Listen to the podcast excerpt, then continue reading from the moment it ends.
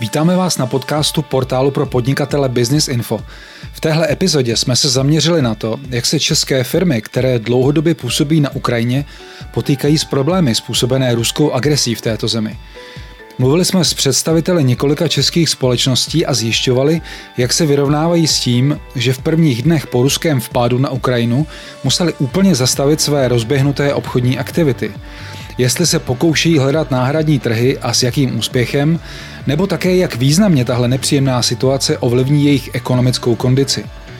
V podcastu se také dozvíte, jak se v uplynulých letech měnila struktura ukrajinské ekonomiky, podnikatelské prostředí a další oblasti, současně s tím, jak se země snažila provádět rozsáhlé reformy a přiblížit se standardům Evropské unie – Epizodu samozřejmě najdete i na našem YouTube kanálu, pokud byste ji chtěli vidět i s obrazem. Přejeme vám příjemný poslech. V civilizovaném světě naprosto nepřijatelná a ničím neomluvitelná ruská agrese na Ukrajině nejenom, že maří tisíce lidských životů, milionům dalších způsobuje hluboká traumata a zcela ničí majetky, kulturní a historické dědictví a v neposlední řadě i přírodu. Kromě toho všeho způsobila rovněž obrovské, někdy až existenční problémy českým firmám, které na Ukrajině a také v Rusku působí. Zjišťovali jsme, jaké těžkosti obludná ruská rozpínavost těmto společnostem přinesla a jak se s tím jejich představitelé vyrovnávají.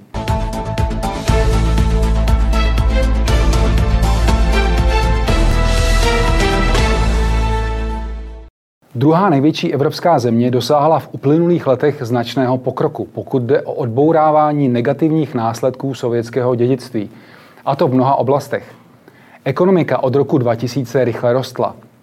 Na vzestupné trajektorii ji ovšem brzdily události jako globální finanční krize v roce 2008, zavedení přísnějších celních a hraničních kontrol ze strany Ruska v roce 2013, ruská ilegální anexe Krymu a také agrese tohoto státu na Donbasu v roce 2014 nebo pandemie COVID-19. Podle každoročně vydávaného indexu ekonomické svobody washingtonského think tanku The Heritage Foundation si nicméně ukrajinská ekonomika počínaje rokem 2017 v následujících zhruba pěti letech dokázala na tomto žebříčku připsat působivých šest bodů. Navzdory tomu se celosvětově stále pohybovala ve středních příčkách, okolo 130. místa. V rámci Evropy pak je na předposlední pozici a stále patří mezi ekonomicky spíše nesvobodné země. Podle The Heritage Foundation bylo před ruskou invazí fiskální zdraví Ukrajiny v celku pozitivní, ale svoboda investic, finanční svoboda a právní stát vykazovaly slabiny.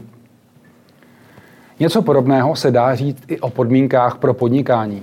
Je nespochybnitelné, že se Ukrajina v posledních letech začala přibližovat vyspělým zemím – Státní úřady dokázaly mimo jiné významně zredukovat administrativní zátěž podnikání. Proces zadávání veřejných zakázek se stal mnohem transparentnějším a obrovského pokroku bylo dosaženo také v elektronizaci procesu zakládání podniků.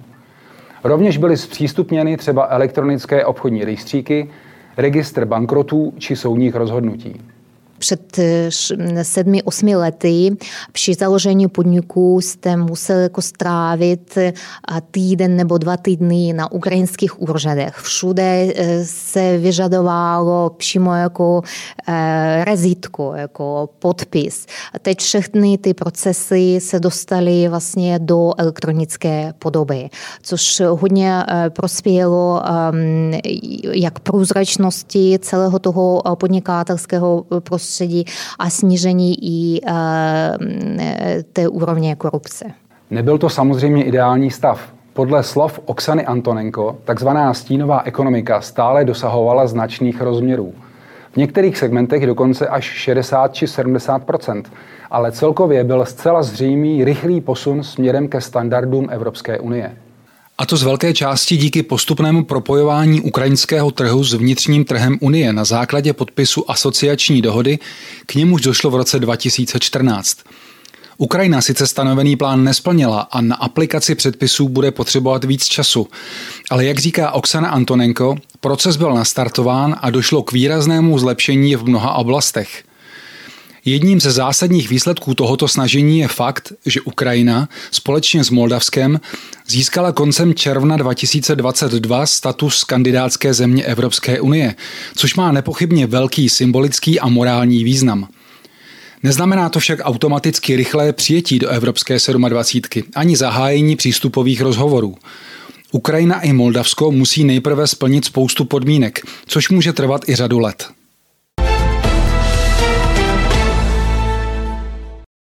Jedním ze smutných důsledků ruského násilí a barbarství je dnes už široce rozšířené povědomí o tom, že Ukrajina dlouhodobě funguje jako takzvaná obilnice světa.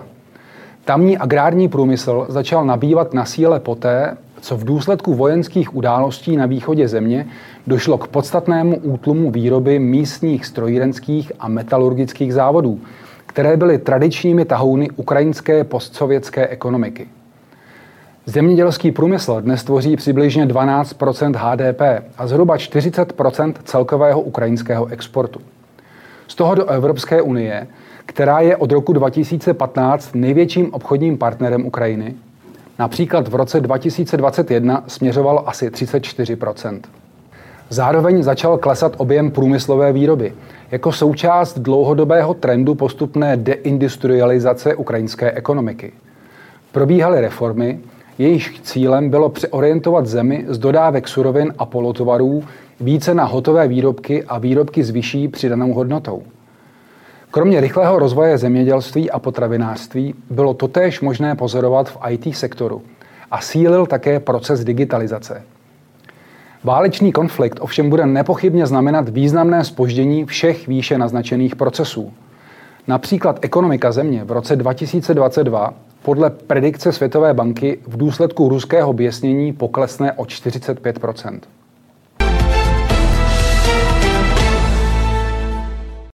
Ukrajina už několik let patří mezi 20 nejvýznamnějších obchodních partnerů České republiky. Předtím, než zemi přepadla ruská vojska, v ní fungovalo přes 200 kanceláří a zastoupení českých společností. Nejvíce v Kijevě a Kijevské oblasti, dále ve Lvovské, Dnipropetrovské a Zakarpatské oblasti. Válka na Ukrajině a následné sankce Západu vůči Ruské federaci tedy zasáhly stovky českých podniků. Což sice z celkového pohledu znamená necelá 3% tuzemského exportu, nicméně v řadě případů je ohrožena samotná existence firem. Jak vysvětluje Oksana Antonenko, po vypuknutí konfliktu nastala situace, kterou čekal jen málo kdo a hlavně na kterou nebyl nikdo připraven. Vznikl obrovský chaos – Lidé, včetně představitelů českých firm na Ukrajině, byli doslova v šoku a první dva či tři týdny řešili prakticky jen základní existenční problémy, tedy jak zachránit své životy a své rodiny.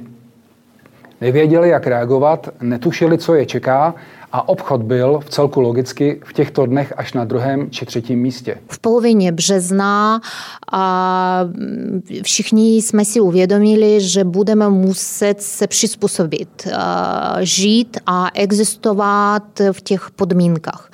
A především ten obchod, výrobní sféra začaly obnovovat své logistické, logistická spojení, Mm, snažit se hledat nové cesty eh, dodávek, komunikace se svými obchodními partnery. Oksana Antonenko doplňuje, že prakticky všechny firmy, které byly na Ukrajině aktivní před 24. únorem, se postupně začaly snažit o obnovení činnosti alespoň na minimální úrovni.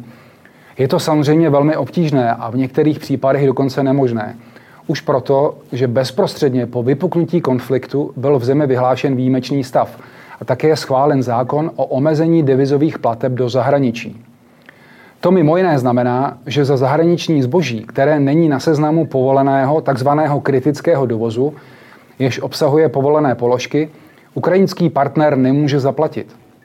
Seznam zahrnuje pouze zboží pro armádu a obecně bezpečnostní oblast, dále pro zdravotnictví a potravinářství. Je sice postupně rozšiřován, ale stále v něm nejsou zdaleka všechny položky.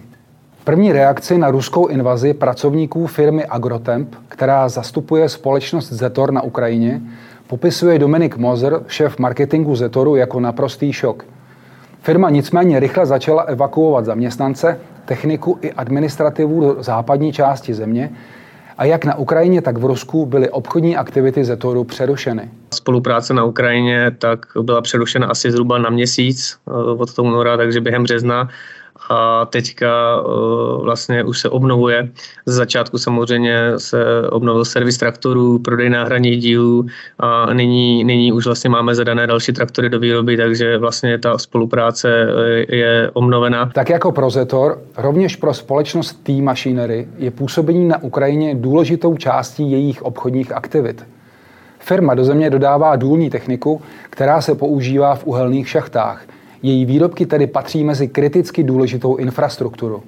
Zahájení bezprecedentní ruské agrese vůči Ukrajině v podstatě nám tam vznikla spousta problémů jako firmě, to znamená osobní vazby, eh, co a jak se postarat o naše spolupracovníky, protože máme pobočku na Ukrajině. Pobočka je v Pavlohradě, což je do střelu ruských raket a souběžně co dělat teďka s výpadkem eh, prodeje, s rozpracovanou výrobou, kterou jsme zde měli. Prvotní, prvotní vize, analýzy byly takové, že to bude až katastrofický pro naši společnost. Je potřeba říct, že situace se zlepšuje mírnými kroky.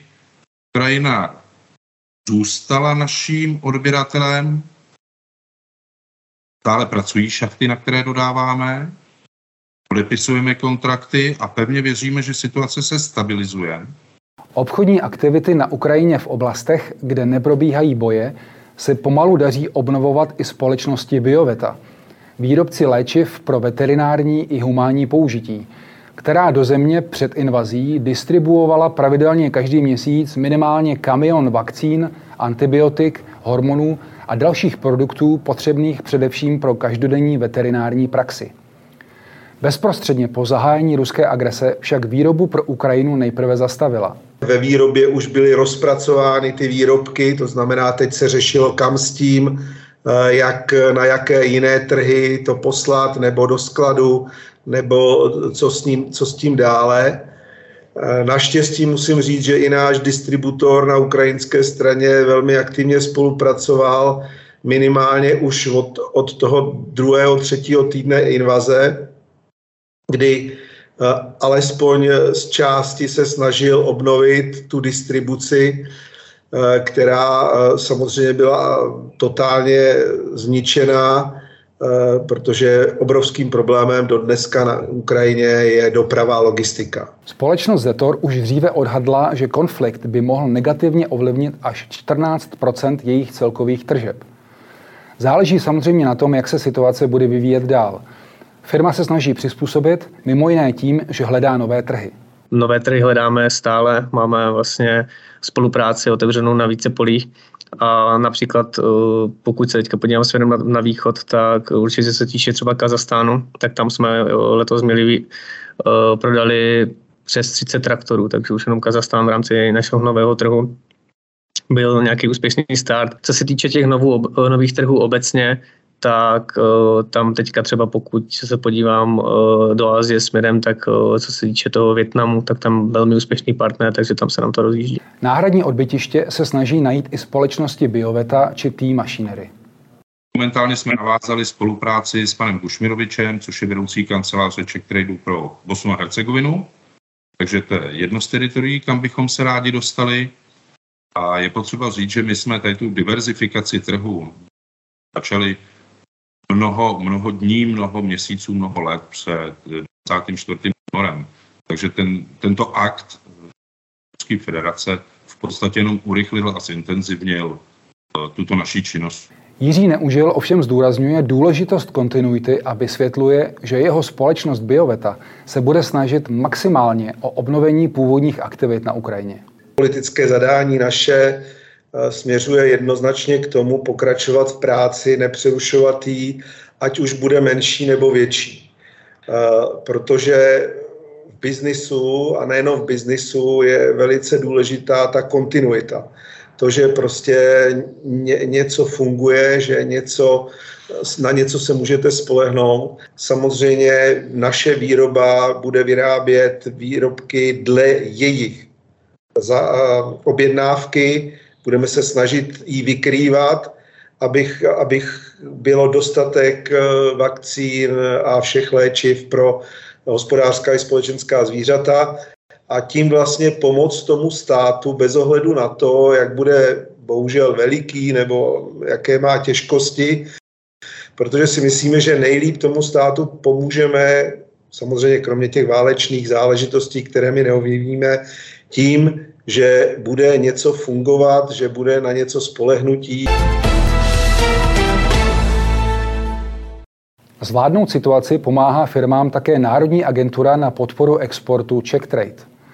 Po 24. únoru začala postiženým vývozcům poskytovat krizové poradenství, které podle ředitele agentury využili nízké desítky společností.